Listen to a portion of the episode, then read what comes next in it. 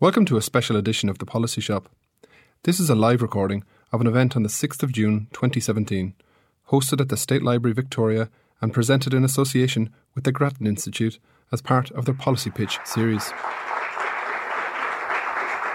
Thank you very much indeed, and uh, many thanks to the State Library for hosting this event. Clearly, I am not Virginia Trioli. Uh, Virginia is sick. She sends her regrets. Uh, she was not on air this morning, uh, and she says uh, very, that she is very sorry that she could not be here tonight to host this, uh, this important event. Ladies and gentlemen, welcome to this special event brought to you by the Grattan Institute and the Policy Shop podcast. As we know, the uh, recent budget announced significant changes to higher education funding, changes that will have a significant impact on the bottom line of universities and the pockets too of students. Increases in maximum student contributions and lower income thresholds for repaying student debt are just some of the changes. The Turnbull government argues that these savings are a fair rebalancing of public and private contributions to the cost of uh, university education. And this evening, we're seeking to answer the question what is a fair price for university students to pay? And we have a terrific panel uh, to help us answer that very important question, not just for students, universities, but also for the future of the nation as well. Sophie Johnston is the president of the National Union of Students. Next to me, Glyn Davis, Professor of Political Science and Vice Chancellor of the University of Melbourne. And on my far right, Andrew Norton, who is the Higher Education Program Director at the Grattan Institute. Andrew, first of all, you've uh, written, been consulting, uh, advising the government on all of this. Uh, let's get to the basics of it first of all. How did we get here in terms of the Australian higher education model. It's a hybrid public private system of funding universities. Students do pay high fees, but the government also contributes quite a bit to their education. How did we get here? So this has got uh, deep roots in Australian history. So, Australian universities started in the 1850s. They were set up as institutions that were independent of government, and they had a mix of public and private funding sources from day one. And that has persisted uh, through almost all of their history, with the exception of that 1974 to 1989 period. And one of the reasons I think this sort of has been the prevailing system in Australia is if you look around globally, the kind of funding system you've got really depends on your overall tax and welfare system. So in Scandinavia, we've got relatively high taxes, you've got a very comprehensive welfare state, which includes uh, free higher education. But in countries like uh, Australia, New Zealand, Canada, the United States, many Asian countries, the state is much smaller, and as a result, uh, there's private payment for education, health, retirement, a whole lot of range of other things. And to me, what's really important is these things integrate with the broader system uh, rather than being anomalies. And so I think England is now the anomaly. Where we get high taxes and high fees, but Australia's in the pattern where you have relatively low taxes and relatively high fees. That doesn't explain the detail of policy, but it explains, I think, the broad pattern of policy. The, the Dawkins reforms in the 1980s, why was it that we moved away from the free university education of the 19, earlier 1980s? Why did we have to move away from that era of free education? I think there were two reasons. One was that there were some people in Labor uh, including then Finance Minister Peter Walsh and the Education Minister John Dawkins, who had, I think, taken a long standing Labor view that education was basically for relatively rich people, and it wasn't the job of the Labor Party to subsidise these relatively rich people. That was not their constituency. So there was an, always an element of Labor thinking along those lines. But I think the key trigger was in the 80s there was a very large increase in Year 12 completion rates they realised there was going to be uh, substantially increased demand for higher ed, and the question was how can we finance an expanded system within a constrained budget? Uh, some form of fees was discussed from the mid 80s, but I think in the late 80s they hit on the idea of income contingent loans, which basically meant that students didn't have to pay up front. Uh, would be protected from default uh, compared to a mortgage system later on, and really answered many of the access concerns that the Labor Party had. And I think it was that combination of Labor views plus the need to expand the system.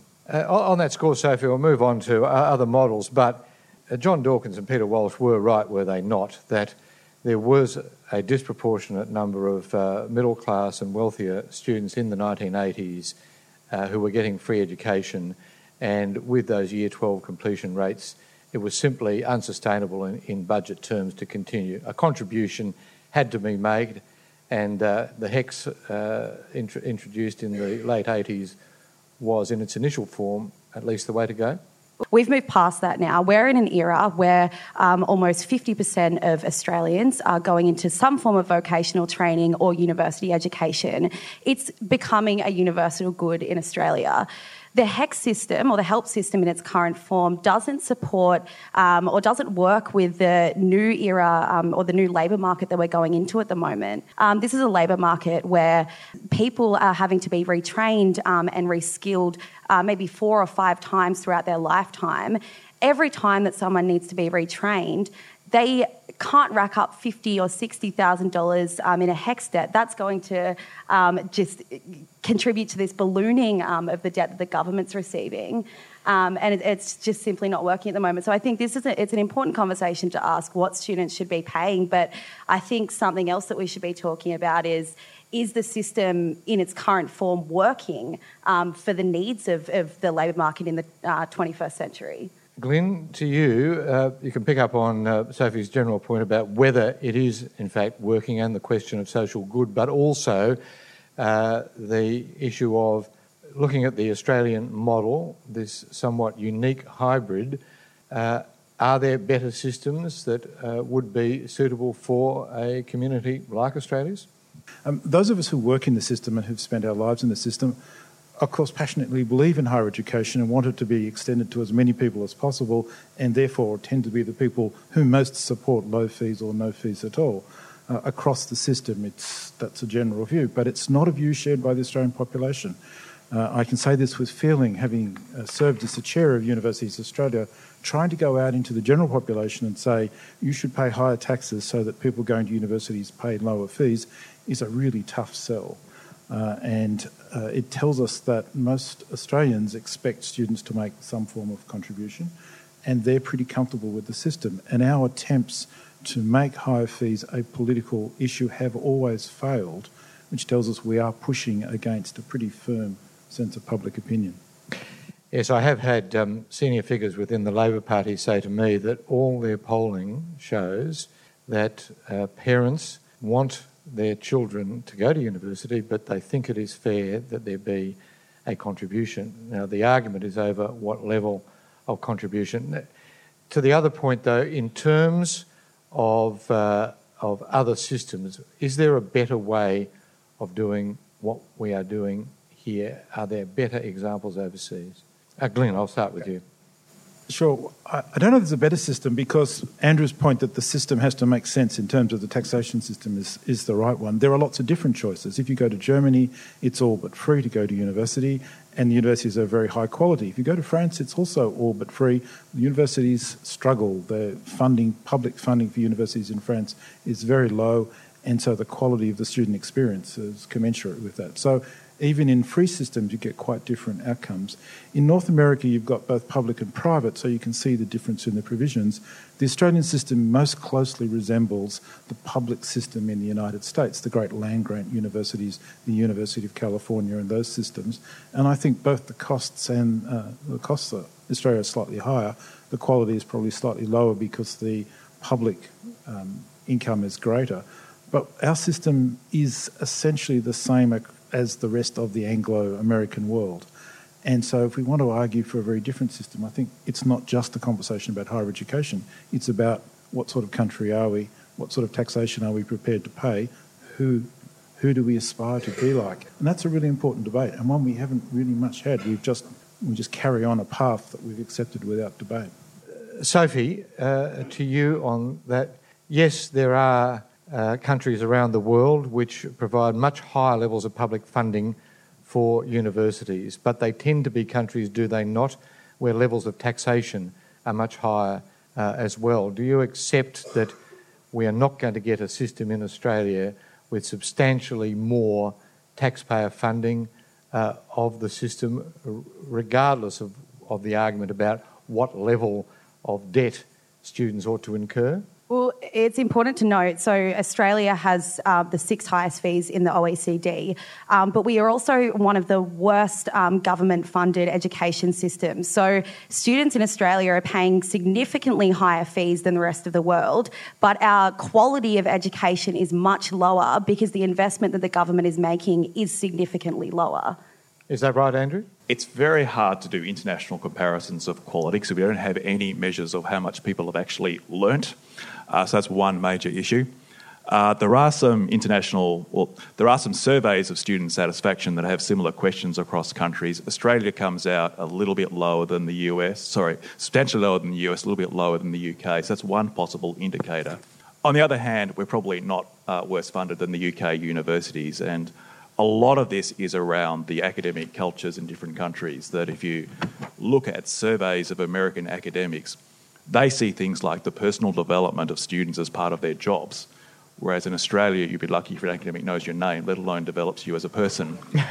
and so there are very different cultures, and no matter how much money you throw at a university, it's not going to change that culture anytime soon. Just want to turn to one other issue, which is uh, clearly a problem with the way in which we've seen universities develop, particularly in the last half dozen years, and it's this when Julia Gillard and Labor were in office, the government lifted uh, and removed the, the controls that had been there on the numbers of uh, government supported students in, in, in undergraduate degrees. What effect has that had on the higher education system in Australia? Andrew? So it's meant that it's much bigger than it would otherwise have been, uh, probably 20 or 30% bigger than it might have been otherwise it meant that we, when we hit uh, fiscal problems, very soon after the demand driven system was introduced, uh, instead of what happens normally, which is the government freezes the number of student places, the number of student places just kept on growing until it stabilised in 2015. This, so, this has meant, I think, the one, the one clear upside of this is that the proportion of students from low SES backgrounds, which have been stuck on 15% for 20 years, finally started increasing because it was drawing in much larger numbers of people. Uh, the effect on quality, the student surveys are basically showing same results. So if that's an indicator of quality, there's been no real change. The big impact for government has obviously been substantially more spending on higher ed, and that's really why we're here today talking about some shift in the public private balance. So, Glyn, beneficial socially, but sustainable financially? Well, Andrew made the very important point that in the same year they introduced the system, they started cutting the per student funding rate as they find, found out how many people, additional people, went to universities, and that's been the pattern ever since. And we've had a series of cuts, so the funding rate per student has fallen steadily since the introduction, introduction of the demand driven system. There are two other effects that I'd point to. Um, one is the extraordinary growth of institutions. Australian universities are now on average, amongst the largest in the world. You pointed about you're lucky to someone, they know your name, you're lucky. In many ways, not a surprise. We now have huge universities compared to the rest of the world because we've started no universities despite a 20 to 30% increase just this decade. There have been no new institutions started. They've all been crammed into existing institutions, which has made life difficult. And the second and related outcome is we gutted the vocational education system mm. unintentionally, I hope, as a consequence, because if it was easy to get into university and in fact cheaper for many students because of the HECS system to go to university than to go to TAFE, we've actually made we've changed the balance of attractions. Now, I'm not against lots more people going to university, but we have not thought about the consequences for those Australians who may prefer a skills based education, who might have preferred to go to a TAFE, and who've watched that system suffer tremendously under this change. And as this government is uh, discovering, uh, we are running into a very severe, a very severe, I should say, skills problem uh, in this country, which can only be um, fixed by migration, which raises other questions as well, which we won't go into tonight. But Sophie, clearly from what Andrew and Glyn have been saying, we're talking about universities as a market. And I wonder if I could ask you a basic question. how, do students react when it, it is put to them that what they are in is in effect a market?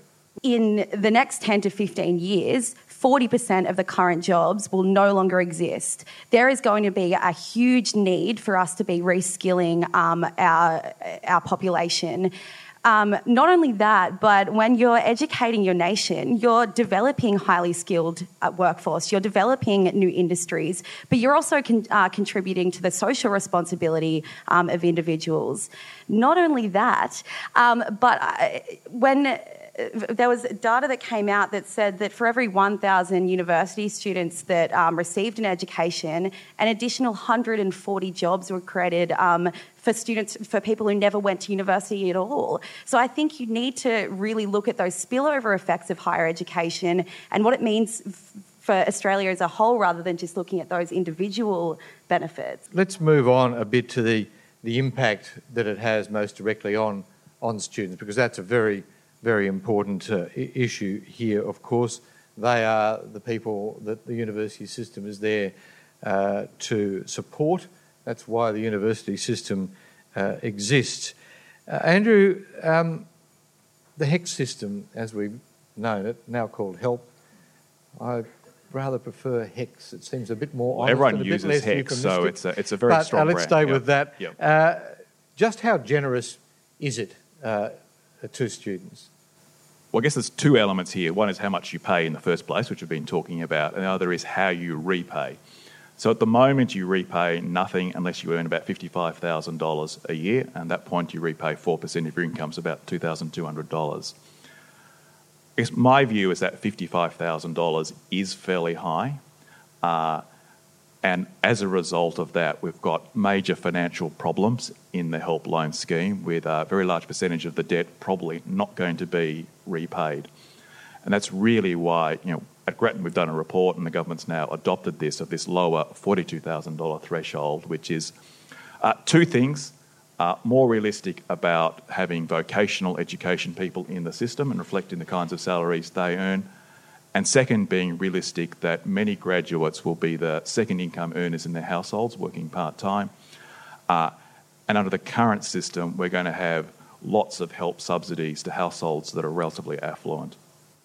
Now, Sophie, I don't know how specific you want to be in terms of your response to that, but there were a number of number of key points there uh, made by Andrew. Number one, 55,000 as the threshold's too high, both financially and in terms of fairness as well. Um, 42,000 is a more realistic figure and it brings people uh, studying for in, in, the vocational system uh, into the business, which one would think that that is in part designed to restore vocational education to uh, a, a, a, genuine place uh, in, in, within the culture.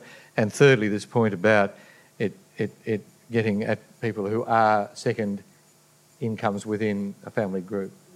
Uh, so lowering the repayment threshold um, only adds to a crisis that we're already in at the moment. That is that this generation is going to be priced out of the housing market. We've had stagnant wage growth for decades. Our penalty rates are being cut, and now we're expected to um, take thousands and thousands of dollars of debt when we're earning just above minimum wage. Now, there's an argument um, from from the government that, um, or, or, from Andrew, that we should um, that it should reflect uh, different income support models um, and minimum wage. But a repayment plan of HECS, that's something that you take on for a significant portion of your life. Income support is not meant to be something that you're on for 10 or 20 years. It's something that lifts you up until you are self sustainable, um, can get into a full time job, um, and, and pay your own way.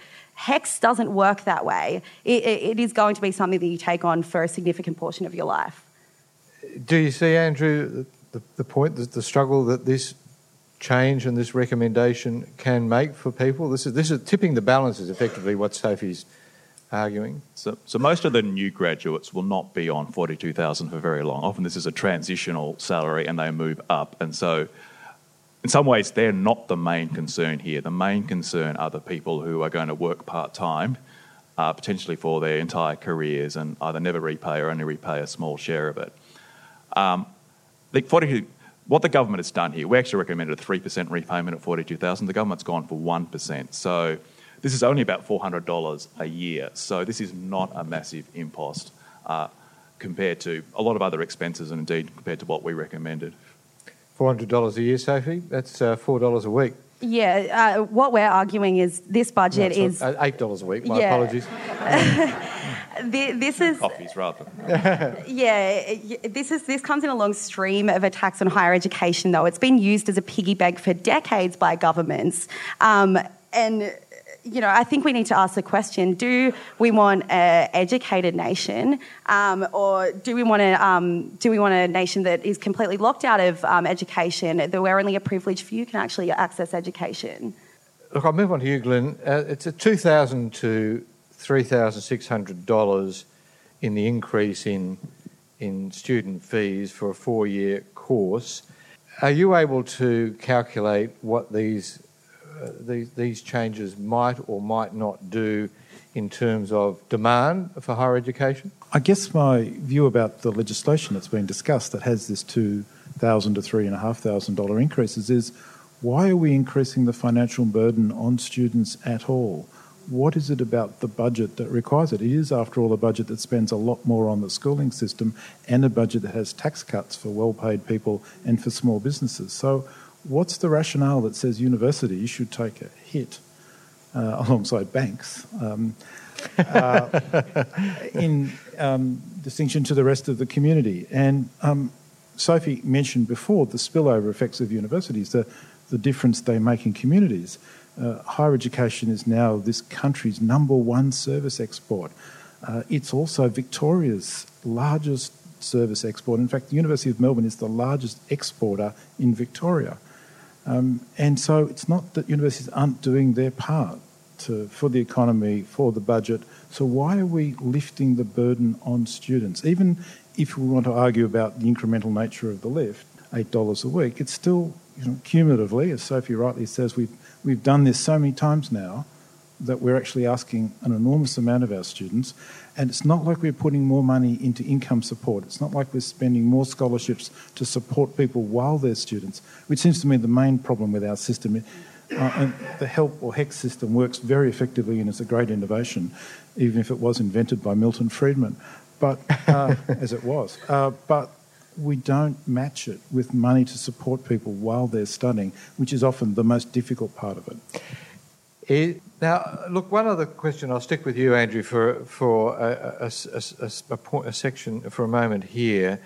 Uh, the question of students from disadvantaged backgrounds. Now, we saw how removing the cap on places, uh, as you noted, uh, very rapidly increased those from lower socio-economic backgrounds.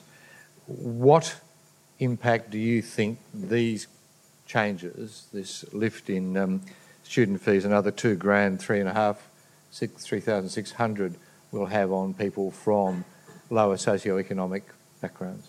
Again, history suggests uh, very little. Uh, even though it's counterintuitive, uh, most of the research shows that once you control for their ATAR, the rates of going to university are very, very similar right across the socioeconomic spectrum.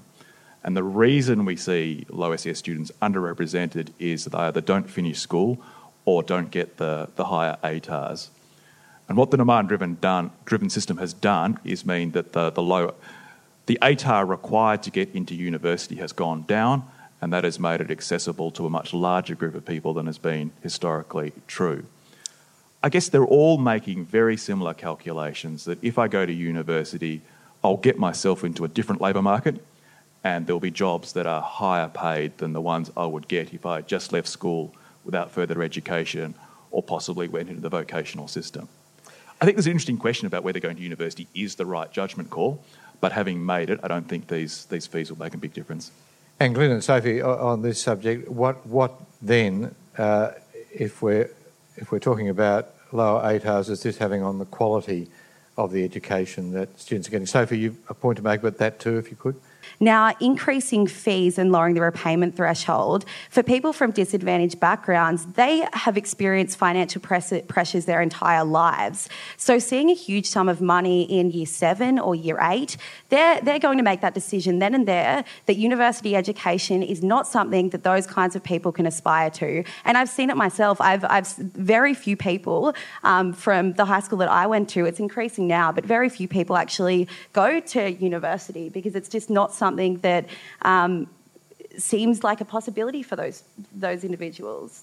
And Glyn, before we move on, has this put uh, or has this stressed uh, the university teaching system? Are you worried about uh, what the consequence of uh, increased numbers is doing in terms of, uh, of quality of the education your students are receiving? I guess one of the things that's worrying me about the cuts in the budget uh, proposed for this year is that it'll hit hardest the most stretched already institutions for whom providing the additional support required is most difficult. And that so it's a differential effect. It will make life more difficult for those least able to respond.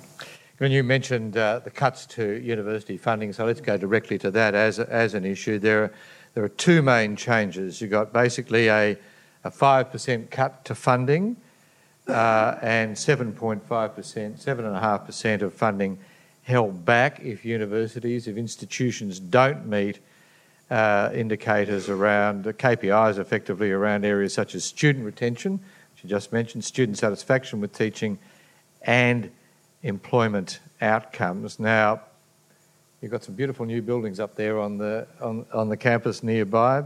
Arts West, in particular, is a absolute delight. Best wallpaper uh, in the campus.